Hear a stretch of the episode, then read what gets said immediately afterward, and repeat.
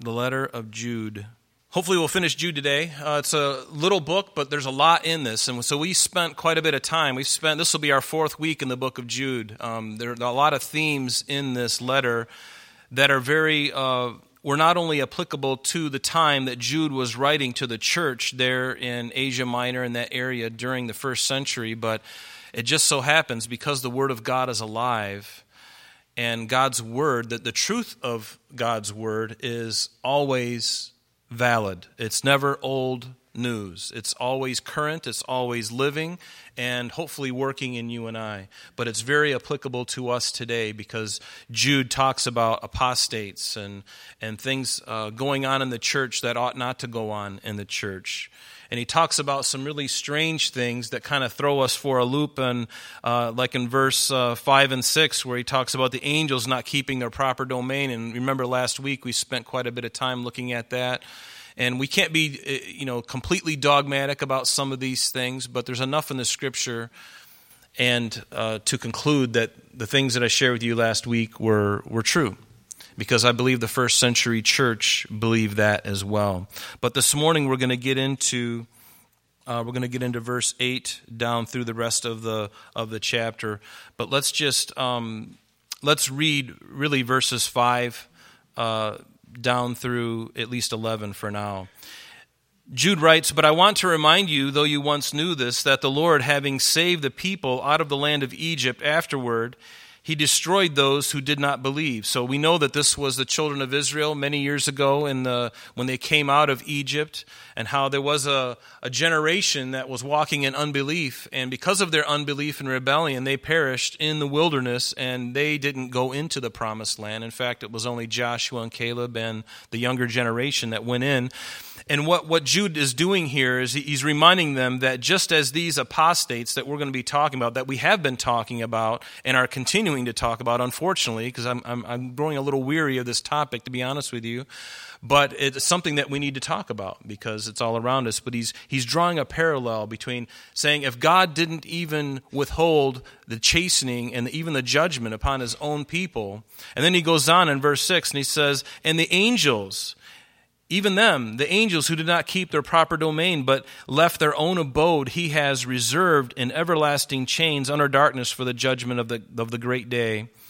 And he, he compares this this group, these angels, these fallen angels, and their lust and the things that they did, he compares them with Sodom and Gomorrah, which was uh, an event, obviously, that's written for us in the Word of God that is true.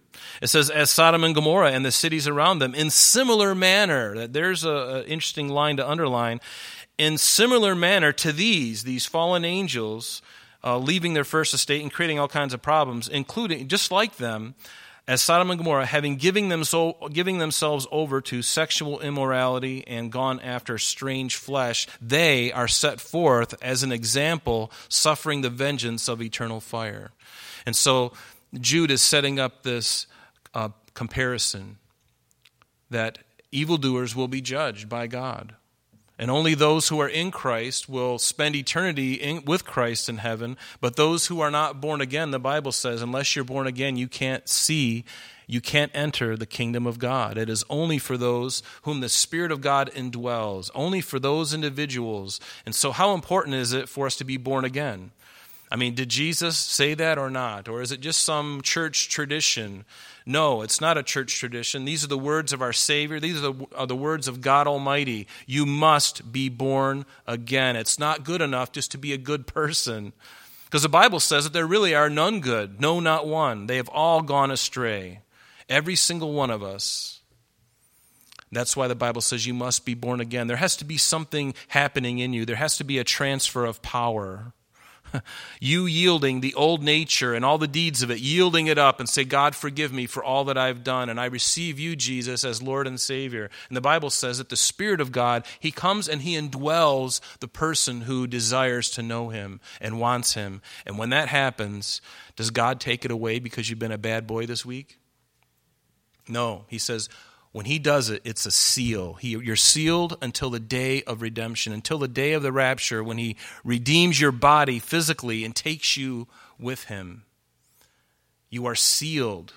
You can't mess it up. It's a work of God, and He does not take away things. The Bible says that the gifts and the callings of God are without repentance. That's a really scary thing. And it's also a wonderful thing for you and I. So it's something that He gives. Something that He gives. But Let's go on in verse 8. And it says, Likewise, also these dreamers, now he's speaking of these apostates in that time, and he's also speaking of the time that we live in now. There's plenty of them around. Many of them are on television. Not all of them, but many of them. Many of them are packing out stadiums and, and arenas. And they're, they're feel good speakers, they're motivational speakers, they're positive thinkers. And you might say to yourself, well, that's not so bad, is it? not under the guise of Christianity. If you want to be a Zig Ziglar, then, then do it outside of the church and don't feign to be anything but just a person who wants to help people live better. There's nothing wrong with that, per se. But don't masquerade as a, a man of God and then bring in a bunch of junk. That's not even biblical. It's not right.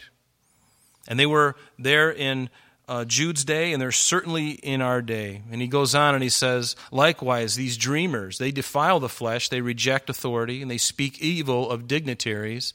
Yet Michael the archangel, in contending with the devil when he disputed about the body of Moses, dared not bring against him a reviling accusation, but said, The Lord rebuke you.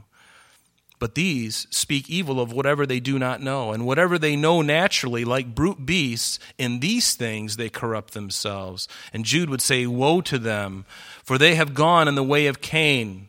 They've run greedily in the error of Balaam for profit, and they've perished in the rebellion of Korah. He's speaking almost as if it's just like a past tense thing. Their, their, their judgment is so sure, he speaks of it as if it's already occurred. That's how sure we can be. And so let's look at verse 8, and hopefully we'll finish this chapter. We really need to. Likewise, also, these dreamers, notice, defile the flesh and they reject authority and they speak evil of dignitaries. Again, these dreamers that he's referring to are these ungodly men, these false prophets who had crept in.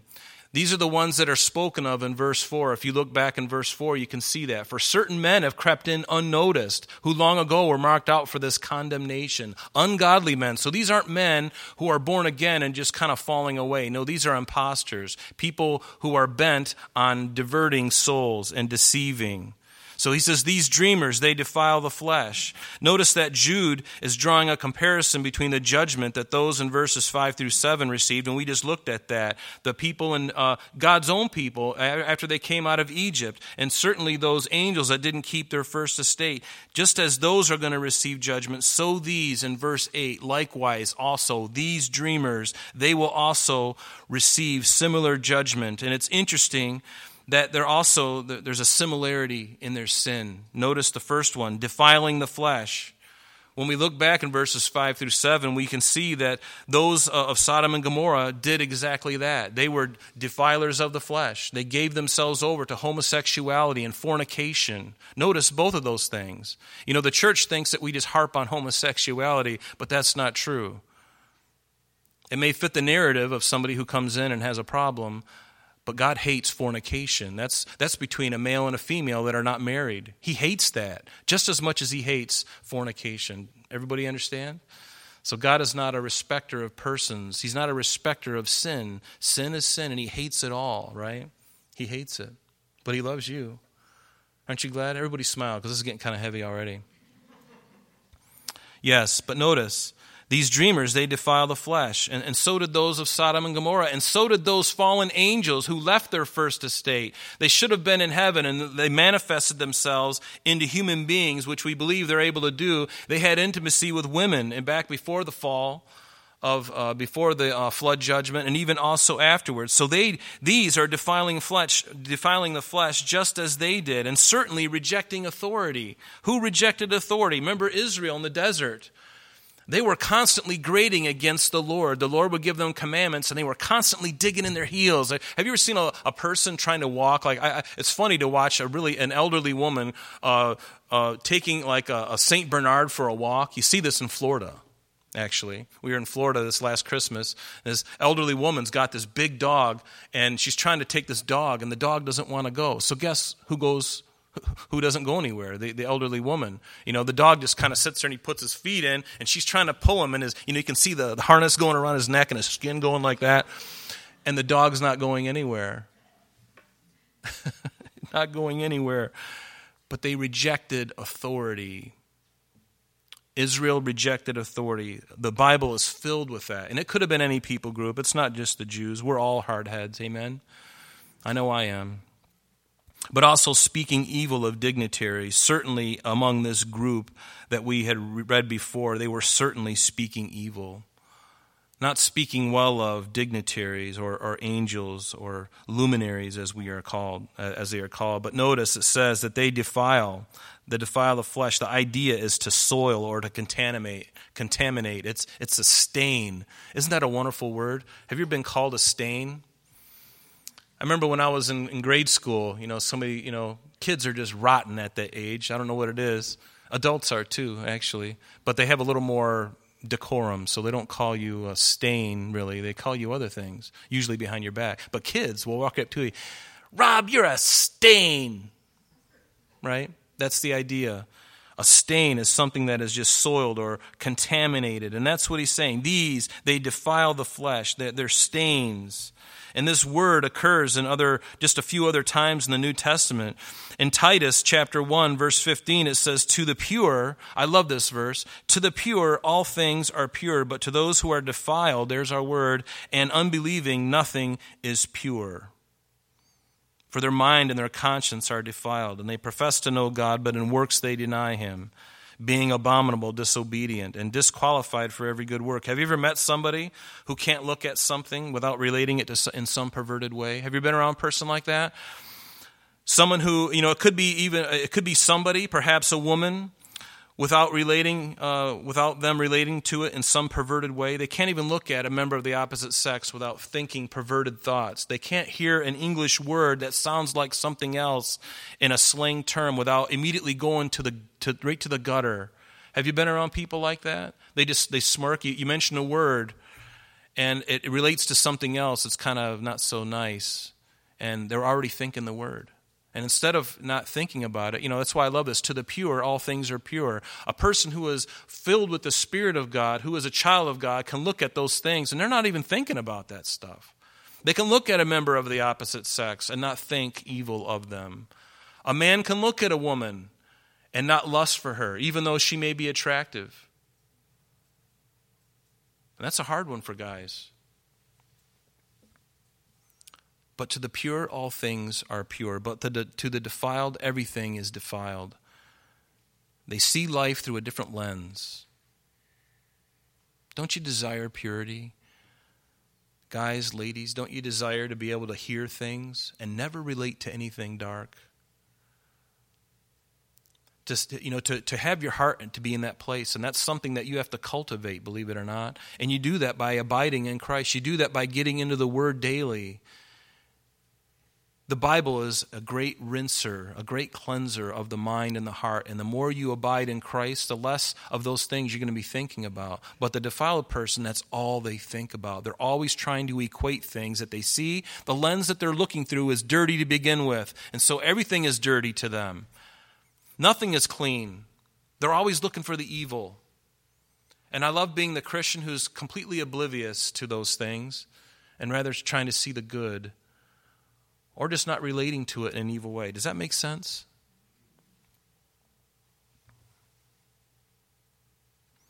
In Romans chapter, chapter 12, what does it say?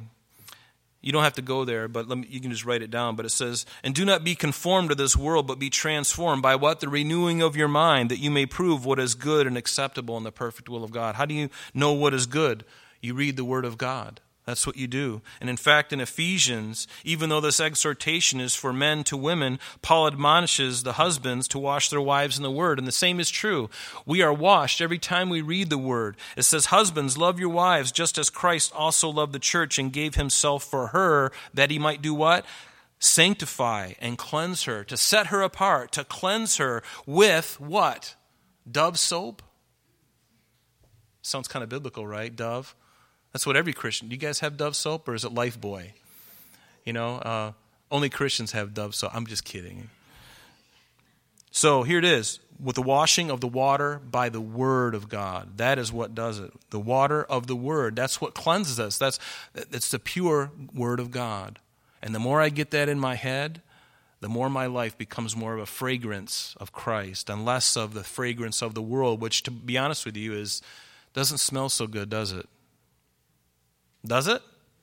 It doesn't smell so good. It doesn't look so good. But that's the idea. The Word of God is a cleanser. But he speaks here that these speak evil of dignitaries. This word uh, is the Greek word doxa, which means glorious ones. It could be uh, celestial beings, and in fact, they probably are because uh, Jude is setting up a comparison uh, with Michael the archangel in the very next, next verse. Uh, and, and, notice that these men, they, they reject not only civil authority, but they also reject spiritual authority as well. And he, he, he brings it to light right here. He says, Yet Michael, the archangel, in contending with the devil, when he disputed about the body of Moses, dared not bring against him a reviling accusation, but said, The Lord rebuke you. You know, whenever we see the archangel Michael in the Bible, it is always in some kind of warrior context. He's always in some kind of battle. He's always, for, for the people of Israel specifically, he's always the one going to battle for them. And, and that's a mystery, isn't it? That there can actually be heavenly battles going around that we can't see. Think of how frightened we would be if we could see the, the spiritual realm, even in this room, over some of you perhaps this morning, the battle for your mind and your heart. It would probably scare us all to death. And it's much more so in the world. For we don't wrestle against flesh and blood, but with spiritual, spiritual wickedness, principalities, powers, and dark places. But this, this phrase here, he dis, being uh, disputing about the body of Moses with the devil. There is a uh, an extra biblical source. Uh, it's a it's not a uh, part of the canon of Scripture because there are portions of it that don't line up with the Scripture at all. But the Holy Spirit has the ability to take a, a work that perhaps the church hasn't, um, by, the, by the influence of the Spirit of God, canonized in the Bible. There are some books that God has the right, and here's, a, here's one of them. We're going to see another one later on, where He'll take a portion, a, an idea out of one of those non canonical books, because it is truth. Not everything is truth in those books, but God has the ability and the right to to bring out, bring out a point and pull out something from that. And this is one of those things. This, this uh, phrase that uh, Jude is using is from uh, uh a book called The Assumption of Moses, where evidently the devil argued with the angel about the body, apparently claiming the right to dispose of it. So there was evidently this battle but we know that in Deuteronomy chapter 34 that God buried Moses. In fact, it says in Deuteronomy 34, beginning in verse 5 So Moses and the servant of the Lord died there in the land of Moab according to the word of the Lord, and he buried him. God buried him. And how did he do that? Evidently, he had Michael the archangel involved in this. And he buried him in a valley in the land of Moab opposite Beth Peor, but no one knows his grave to this day. And perhaps the reason for that is Satan wanted to do something diabolical with Moses' body body. Maybe he wanted to have Moses lie in state for the rest of his days. You remember what happened with the, the, children of Israel with Gideon and the ephod that he had made? It became a fetish for them. It became something that it, it became something that they began to worship until he had to destroy the thing. And think of what would have happened if they would have lay if the if the devil would have had his way and did something, maybe had Moses' body lie in state, and certainly the children of Israel would have said, Hey, that's a great idea. He is after all a great leader. But wouldn't it cause them to stumble? Because they would come around. It'd probably be something they'd do every, every month, every year. They'd come and they'd worship at the feet of their, of, their, of their Savior, the one who brought them out of Egypt. And God says, I'll have none of that. I am the one who brought them out. I'll give my glory to no man. And although Moses is in glory, God does not share his glory. So God physically buried Moses through the hand of Michael. And evidently there was some skirmish uh, with him and the devil. But I, you know, I don't really subscribe to the practice of some that you know they, you know, even you know Michael, he, he didn't dare bring an accusation against the devil. You know, he just said, "The Lord rebuke you." You know, and I don't necessarily, actually, I don't subscribe to those Christians who make a habit of yelling at the devil, screaming at him, marching around their house and, and acting like they, you know, in, in Christ, we have all power with Him within us, but we ought not to think that we can match and go toe to toe with the devil apart from Christ. In fact, it's better that we just leave him alone and let God deal with him. But there are those who think that they can push him around and poke their finger in his chest like he's some insignificant angel. We don't want to give the devil more credit than he's due, but you know what? The Bible says that we ought not to uh, be doing those things. We see this in this verse that we don't speak evil of dignitaries. We don't, we don't like him. We, we, we, we don't like him at all. But I don't think it really matters to him. I think he laughs when Christians, you know, push him around like he's nothing. And I think he laughs when the Muslims on for the Hajj or however you pronounce it, the Hajj, whatever Hajj, that five every five years they they go to Mecca in Medina and they throw stones at the devil, and I think he laughs all the time at that. And then people, even well-meaning Christians, it's better that we just leave him alone and let God deal with him. After all, I don't really want to have any dealings with him. He's had enough of my life. Has he had enough of yours? Before you came to Christ, and even now, he can't take your salvation. He may be messing with you. He may be making your life more difficult, but he can't take away what God has given to you salvation. He can't take that away, but he can mess with you and he can make, he can tarnish your witness. He can make you feel horrible, but he can't take that away. Nothing can take that away. But these, they speak evil of what they do not know, and whatever they know, like brute beasts, and these things they corrupt themselves. And this is just gross ignorance. You know, it is very common for the natural man to be afraid of or to hate that which is unknown or that which is not understood. That, that's true. People fear what they don't know. That's why we fear the future. We don't know the future in its minutiae. We know the big things. The Bible tells us these things. Thank God. Can you imagine not being a Christian today? I don't know how unbelievers do it because they have no faith, they have no hope, and they think what we believe, they don't even know what we believe. They see the world and the, th- the place where it's going. I mean, if I was a believer, I'd be drinking too. If I was an unbeliever, because what other solace is there? How important it is for us to tell them of the truth. I don't know about you, but that settles me, knowing what He has shown with us already. We know the big picture, right? But the little details between here and there, we're kind of, we don't know. But we know the big picture.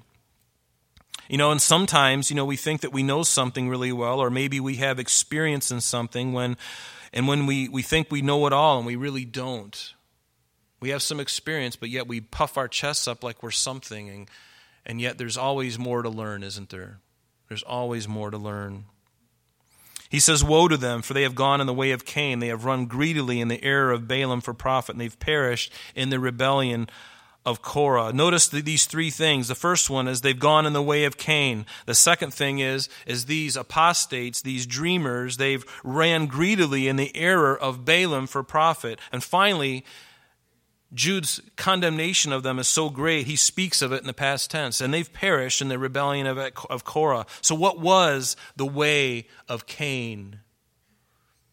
You know, in Genesis 4, it talks about the rebellion of Cain, his disobedience. He knew what God, what his standard was, and how he was to be approached in worship.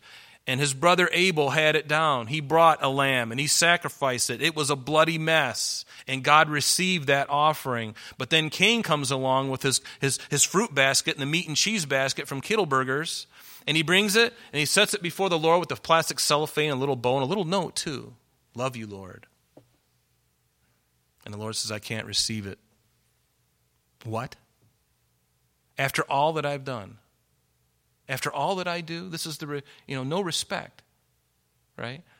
And so that is, and then Cain, because of his disobedience, his willful disobedience and his rebellion, then what does he do? He's jealous, he's envious. He raises up, kills his brother out of envy, out of rebellion, out of disobedience.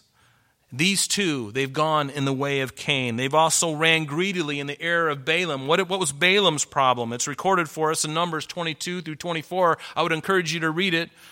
Balaam was a, a prophet for hire. And Balak, the king of Moab, comes to him as the children of Israel are coming out of Egypt and they're in the land, and Moab is getting really nervous about it because they're seeing this huge dust cloud coming, and it's just a couple million people. And so he, he gets a bunch of money together and he hires a prophet. Go get Balaam.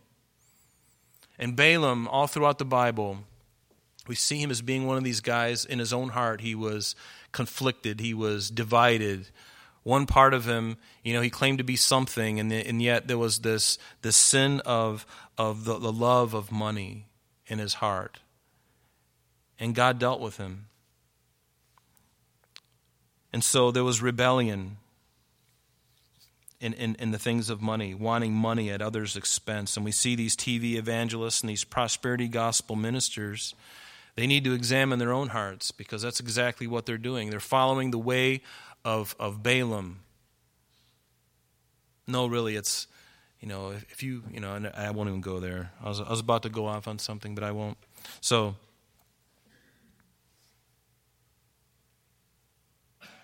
in fact, Balaam not only was was a lover of money, but he also, and Jesus tells us in Revelation chapter 2, when he's writing his letter to the, the church at Pergamos, he gives us what happened. It's not recorded in the, in, the, in the scripture in the Old Testament. We know what happened in the Old Testament, but we don't know the, the cause of it. But evidently, Balaam, even though he wouldn't uh, curse the children of Israel, he uh, told Balak how to put a stumbling block before the children of Israel to encourage them to eat things sacrificed to idols and to commit sexual immorality. So these are things, too, that these apostates, these men, and even in our time, they, they, they hold to. They run greedily in the error of Balaam, and they also perish in the rebellion of Korah. Back in the Old Testament, just the rebellion against Moses they rebelled against his authority. The Levites themselves, a portion of the Levites, rise up. Moses, why you put all this stuff on yourself? Hey, we're, we're, we're Levites. You should, be, you should be doing something. We should have authority. And Moses just fell on his face. They didn't understand. And they were in rebellion. They were jealous of the authority that God had given him to lead the people. It causes strife. But notice in verse 12 it says, These are spots in your love feasts. While they feast with you without fear, serving only themselves, they are clouds without water, carried about by the winds, late autumn trees without, without fruit, twice dead, pulled up by the roots. And this speaks of fellowship. See, these love feasts that the Christians at this time had is they would get together and have uh, communion together. After the resurrection of Christ, they, they, they would get together and, and have communion together, like we have communion together. And then afterwards, they would have what they call love feasts, where everybody would bring food and they would just have a nice time.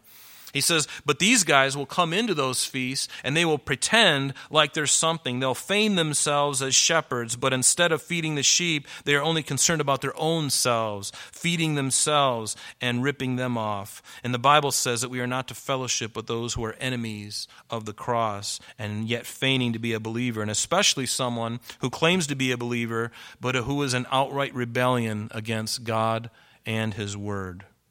True fellowship, true koinonia can only happen between believers in Christ. To share the gospel with them, yes, we are to do that.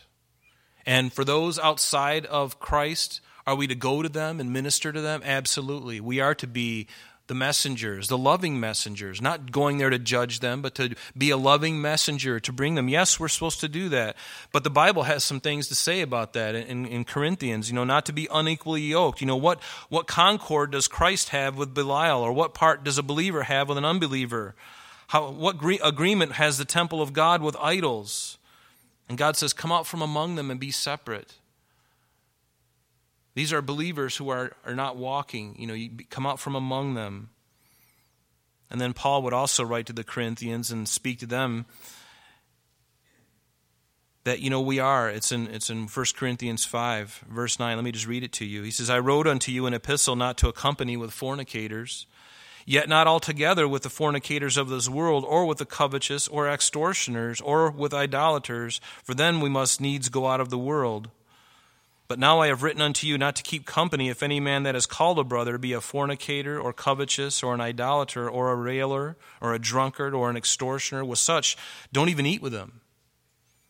So, in the first part of that, he's saying, you know, when you're going, uh, if, if we weren't to minister to people, we, would have to go out of the world. Yes, you do go out and you talk to the fornicator. You do talk to the extortioner, the drunkard. You don't partake in what they do. You don't do the things that they do. You have to go and reach them, right? But when in the church, if somebody is in the church and yet they're claiming to be a child of God, yet they're continuing in fornication, they're continuing in homosexuality, they're continuing in their drinking, they have to be talked to. And if their hearts are right, they'll repent, they'll turn, and they'll be restored. That's the way it ought to be. But if they continue to not turn, then we need to turn away from them. Pray for them that they would come back. The Bible's pretty clear about that. Jesus was harder with those who, who claimed to be a religious leader or claimed to be a believer and yet weren't living according to it. He wasn't. Uh, he was harder with the Pharisees Think of how gentle and kind he was to the woman at the well. This woman who was involved in fornication herself. How kind and comforting was he to her? Very gentle, very, and she got saved. But yet he would say to the religious leaders, the ones who claim to be the representative, and he says, You guys are snakes in the grass.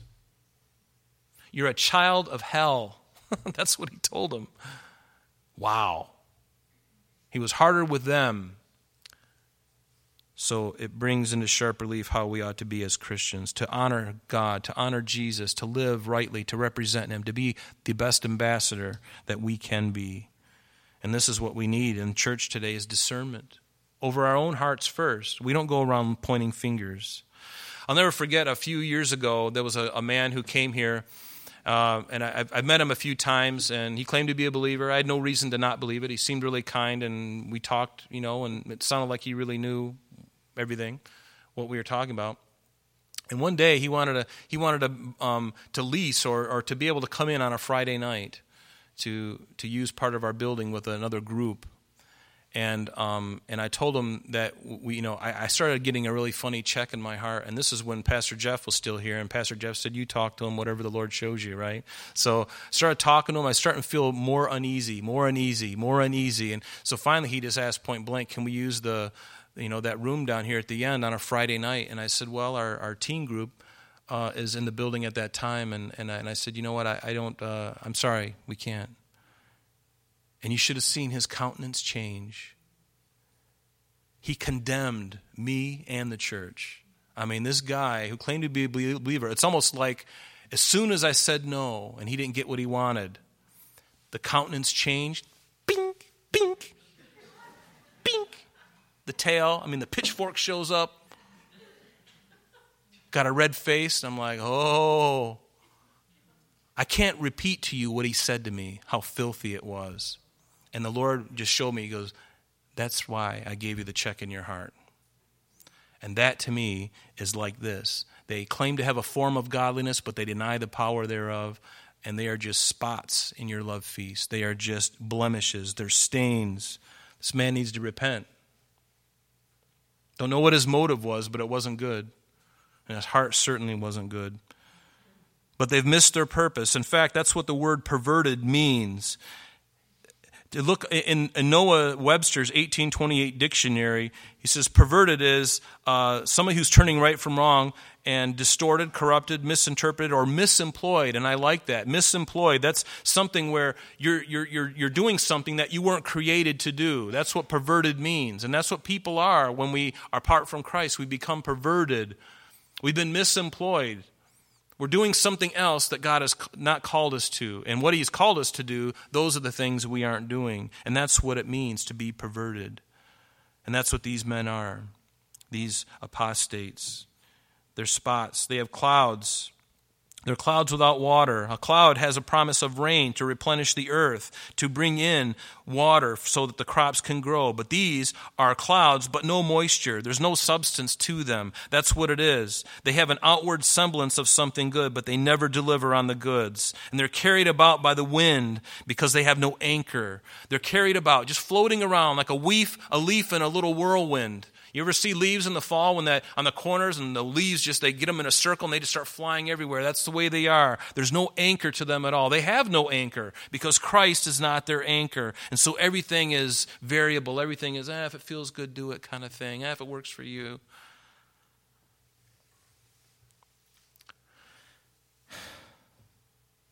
They're fruit trees in the autumn. A fruit tree in the autumn should be loaded with fruit, but not these. Again, they have the promise. You see a fruit tree in the fall, you're expecting some really big, beautiful crimson crisp apples. You don't see it. They don't deliver. They're empty. They're not bearing fruit. The raging waves, foaming up their own shame. They're wandering stars, in whom is reserved the darkness of blackness forever. You know, foam on, on, on, a, on a beach is the result of impurities and algae in the water, and it starts to accumulate at the shoreline. That's what they are. They're impurities that have been sifted out, and they're just, their life is filled with it. There's no, nothing clean about them because they've been defiled. And they're a shooting star. They're wandering stars. There's no anchor to it. Most mariners and, and, and shipmasters in the old days, they, would, they, they depended on the celestial bodies for direction on the, on the waters. But these are like shooting stars. There, there's, no, there's no stability. There's no fixed. There's nothing anchored. You get the point? And, and they would look at those things and they know that there is Arcturus or whatever that is, and I know I need to go this many degrees this way, and it's going to take me over to the West Indies or wherever. But a wandering star, one that just kind of is a shooting star that does nobody any good at all. And that's what they are. And he goes on and he says, Now Enoch, the seventh from Adam, prophesied about these men, saying, Behold, the Lord comes with ten thousands of his of his saints. And it's interesting, this actual quote is from is not in the canon of Scripture, but is attributed to the book of Enoch, which we know is an apocryphal book. And just as I said before, this truth that is spoken of, that Enoch has spoken of, evidently is true. Even before the flood, Enoch, the seventh from Adam, prophesied of the second coming of Jesus Christ. Not the rapture, he spoke of the coming from, of Christ to the earth before the flood judgment. How long ago was that? Quite a long ways ago. He prophesied of an event that's still future to us. Future to us. And either Enoch received this revelation from God or he quoted the truth of it from the book of Enoch, even though he wouldn't necessarily condone the entire book, and that's why it's not in the canon of Scripture.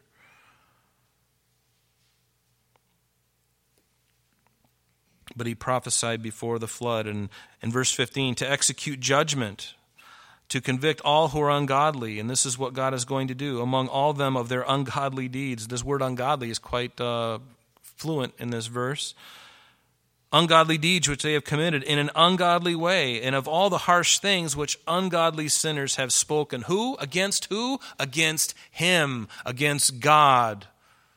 See, there's the problem. They've spoken against Him. Never speak against God.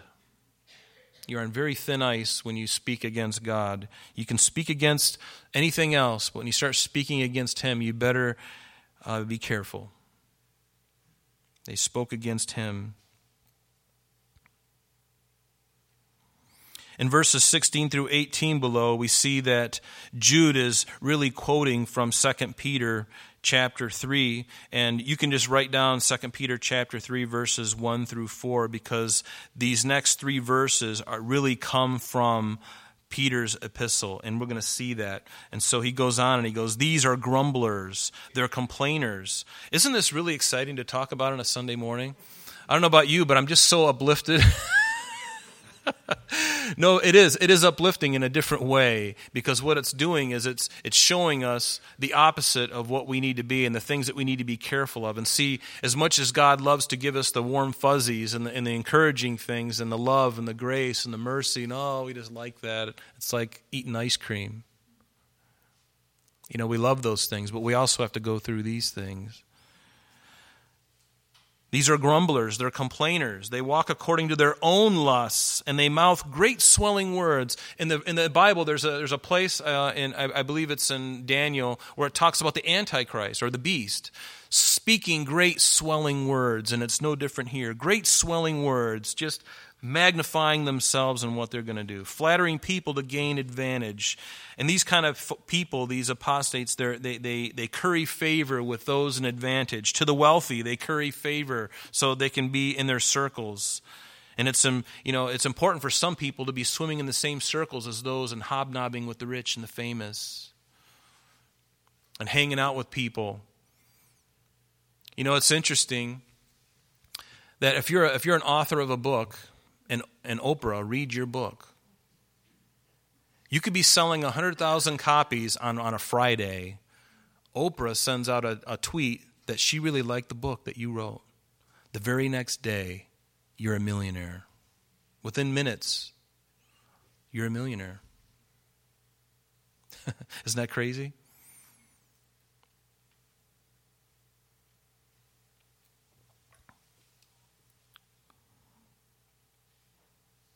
But notice in verse 17, the mood changes here. And thank God, I've had enough of this.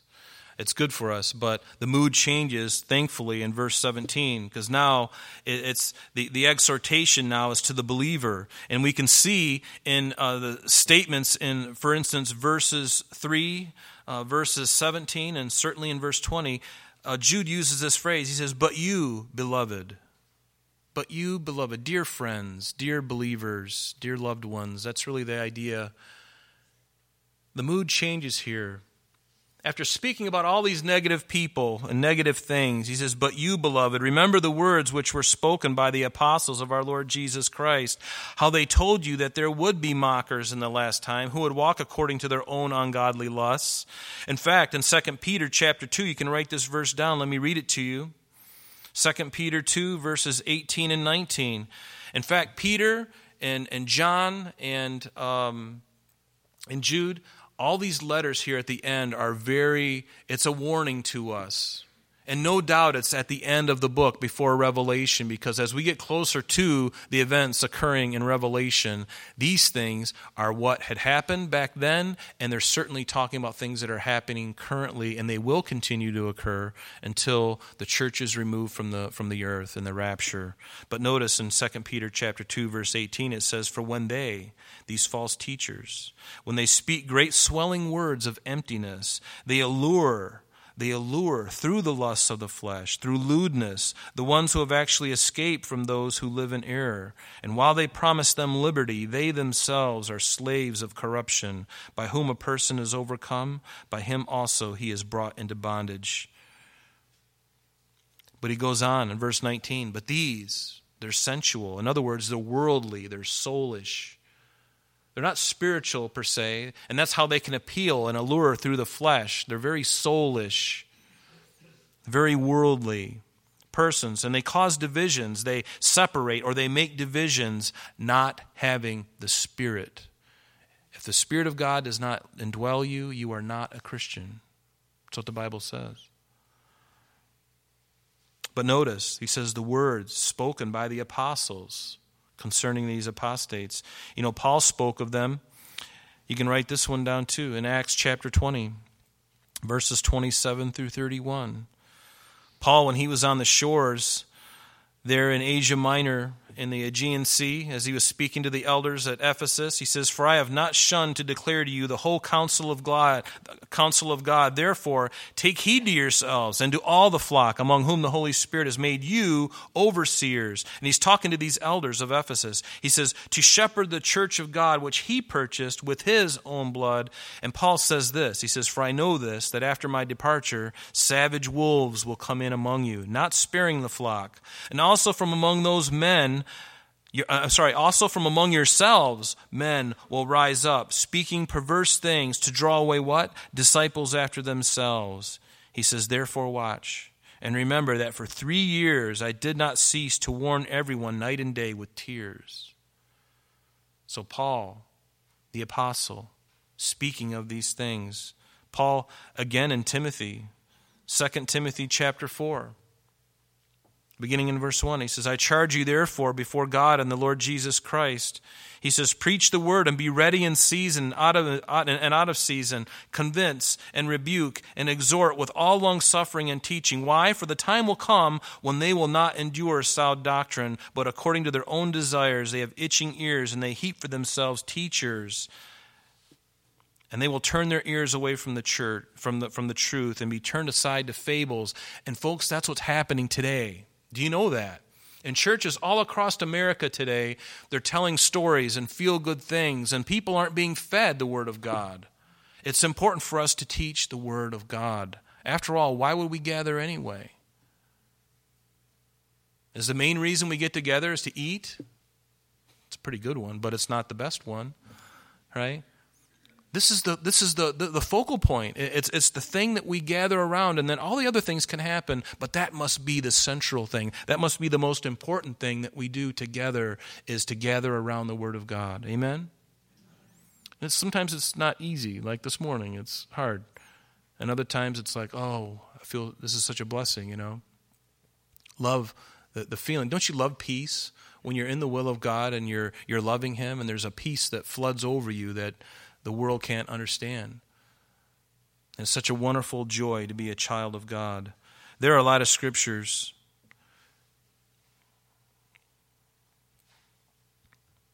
Let me just give some to you. I won't read them. 2 Peter chapter 2 verses 1 through 3.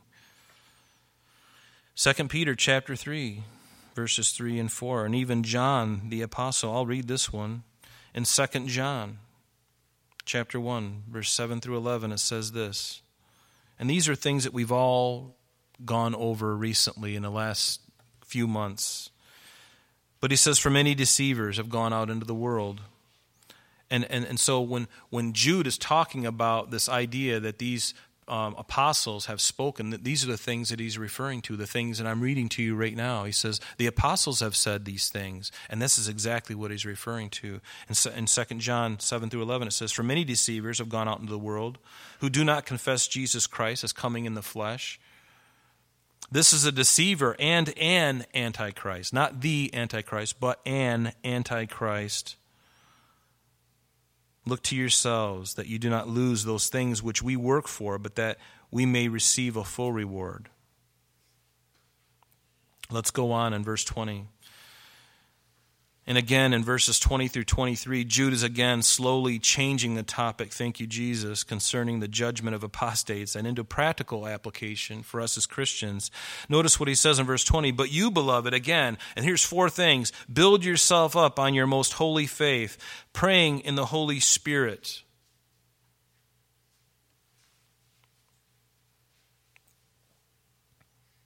Keeping yourselves in the love of God and looking for the mercy of our Lord Jesus Christ unto eternal life. Four different things.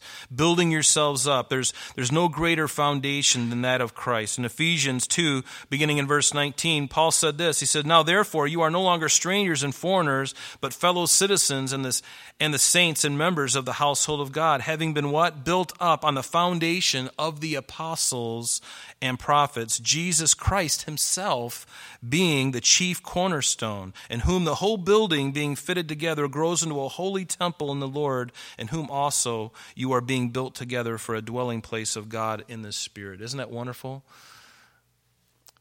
That's how we get built up, building up ourselves. He says, Build up yourselves on the most holy faith, the faith that was established by Jesus. He's the cornerstone, and the prophets and the, and the, and the uh, apostles, the things that they shared that Jesus put a stamp of approval on.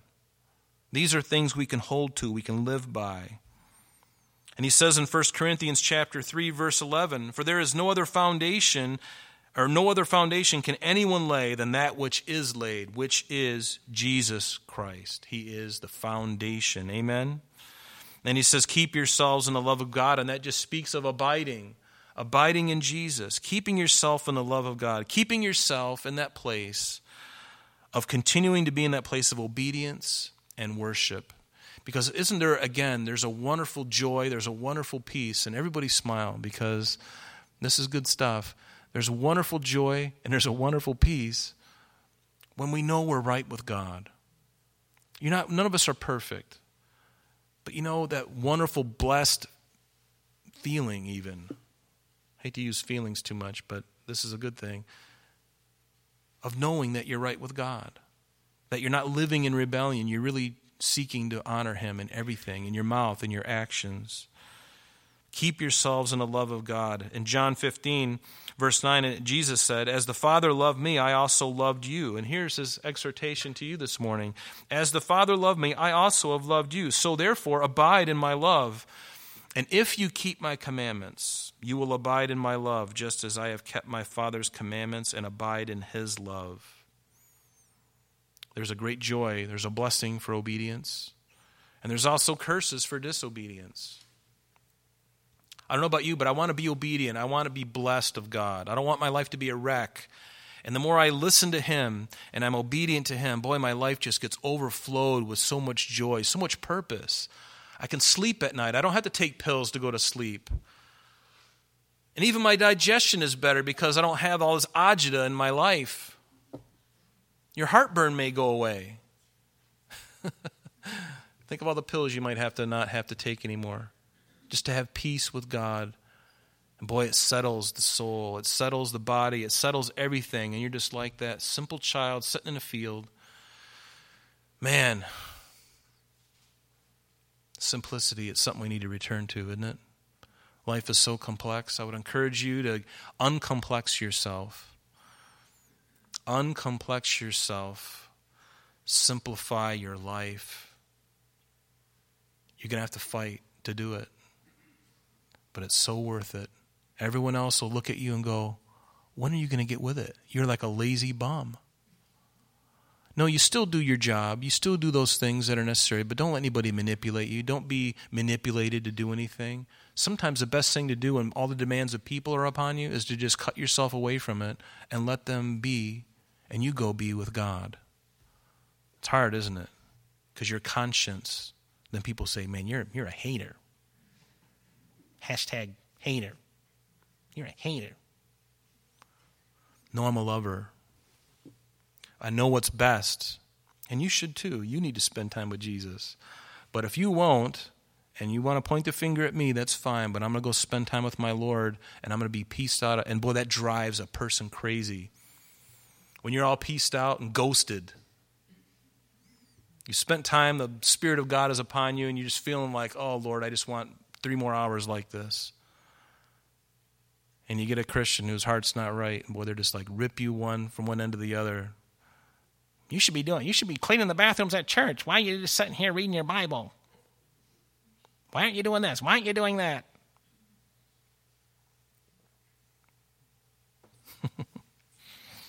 He says, Keep yourselves in the love of God and looking for the mercy of our Lord Jesus Christ unto eternal life and the, the idea of this is waiting, you know, expectantly for the rapture of the church.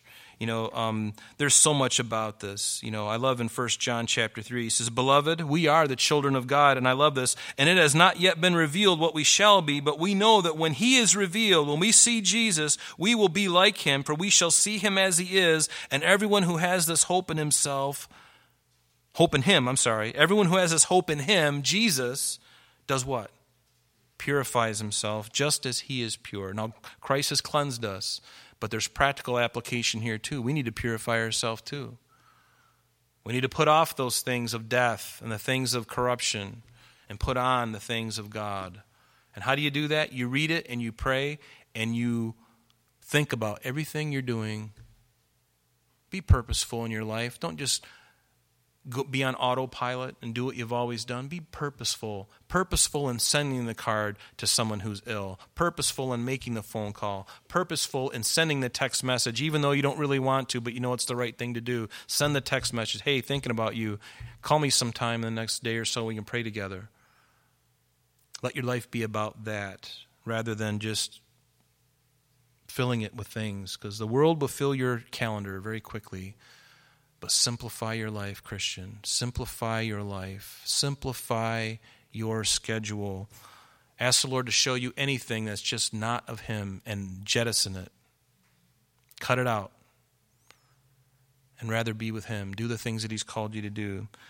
I wonder how many things like that are in my life. So many things in a life. If you were to put them on a paper and say, Lord, of all these things that I'm involved in, I go here to do this with this group of people. I go here to do this with this people. I go here. How many of those things are really of your heart? And really be serious about it. Pray and ask Him. And see if He won't challenge you to say, you know what, I'm going to cut this, I'm going to cut that, and I'm going to cut that. Simplify your life. But no, we run ourselves ragged. We're literally like 10 minutes away from chaos. Everywhere we go, rushing here, rushing there, rushing here. Got to make this one. Got to make it. Oh, I got to put dinner. Oh, I got to do that. Oh, next thing you know, man, you're popping pills just to keep your sanity.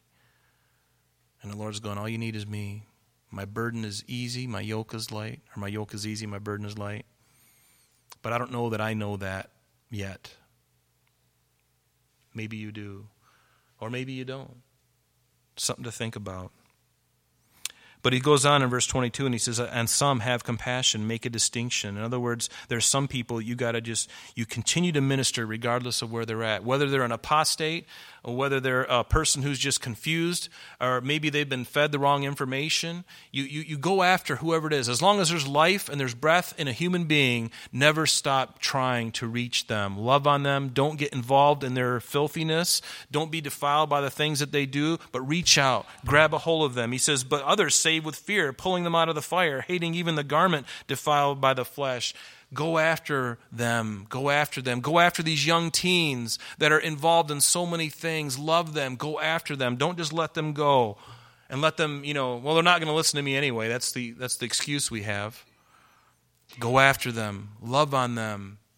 And when they spurn you, you take that to the Lord and you continue to love on them and go after them. Continue. In the following verses, are really the doxology. It's really the benediction. It's a good place to end. We'll finish this chapter, finish this book. He says, Now to him who is able, these two verses are worship. This is our benediction, our doxology. Now to him who is able to keep you from stumbling and to present you faultless. You know you're going to be presented faultless before the throne of God. Jesus is going to present you as his chaste virgin bride. Oh man, how awesome that is. Just the thought of that. He's going to present you to his Father, this chaste virgin bride of Christ, which you and I are. You may not feel like it right now, but let me tell you at the rapture, you're going to receive a new body. Everything's going to be new. And he's going to present you. This is what I've done, Father, and this is for you. Man. He's going to present you faultless before the presence of his glory with exceeding joy. Isn't that wonderful? Exceeding joy, he's going to do this. Can you imagine the look on his face? The radiance, the beauty. Can you imagine? I love to get carried away with that stuff. And he says, To God our Savior, who alone is wise. There's only one Savior, and there's only one who is wise. There's only one who is reverend. His name is Jesus Christ. To him be glory and majesty, dominion and power, both now and forever. Amen. Amen. And I love this. You know, you look at a lot of Paul's um, benedictions. Let me just read one of them to you, one of my favorites, and then we'll pray and we'll be done.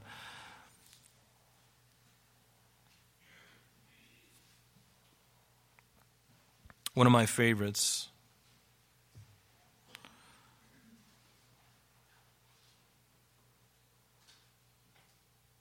Romans chapter 16, verse 25, he says, Now to him at the end of Paul's letter, he would have a similar thing, a similar benediction to him who is able to establish you according to my gospel and preaching of Jesus Christ, according to the revelation of the mystery kept secret since the world began, but now made manifest by the prophetic scriptures made known to all nations, according to the commandment of the everlasting God for obedience to the faith.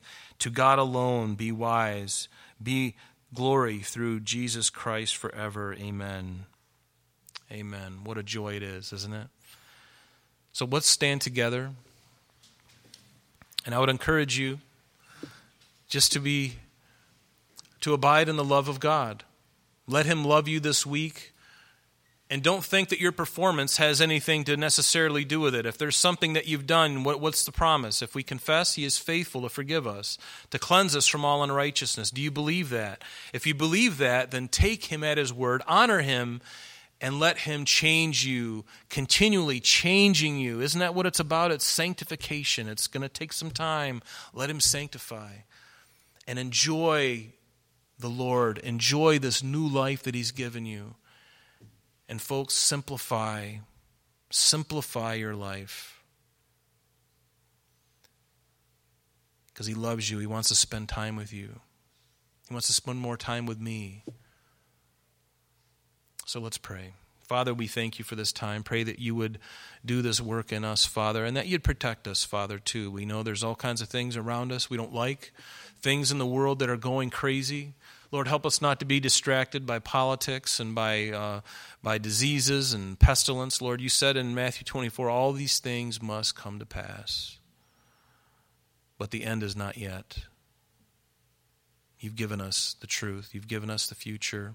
Help us to abide in you now and to be peaced, be at peace with you. So we love you, Jesus, and we thank you in Jesus' name. Amen. Amen.